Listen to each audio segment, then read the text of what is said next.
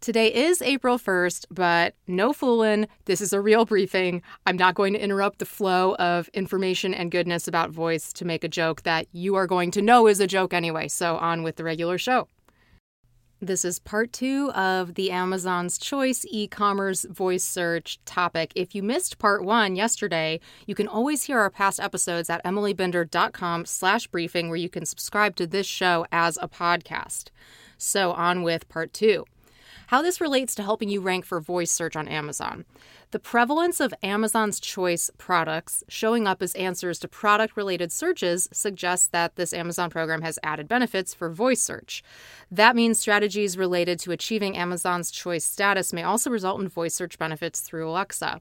So, if you're selling a product on Amazon, you might want to target becoming an Amazon's choice product that becomes the recommended product for your key search terms. If you want help in your strategy for this and voice search in general, book a call with me at emilybinder.com slash call.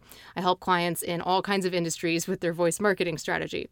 So yesterday I asked you to leave a review to let me know what you think about this show, and I wanted to thank Catherine Prescott for posting a review. I normally, I actually have never shared a review on this show because I feel a little weird about it. It seems braggadocious almost, but I'm going to let you know that Catherine has a really valuable flash briefing herself, which is called Your Tip of the Day, the Voice Brew Flash Briefing. And she gives you advice on making the most of Alexa.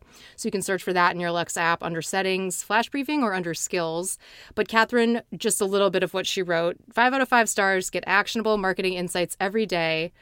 Emily's briefings are both educational and entertaining, and she provides a truly differentiated perspective on marketing. I'm not going to read the rest of it, but you get the gist. That was such a nice review. Thank you so much, Catherine. It really makes me happy to know that you're getting educated and hopefully entertained as well. So, thanks to Catherine for posting the review. If you want to leave a review, I'd love to hear what you have to say.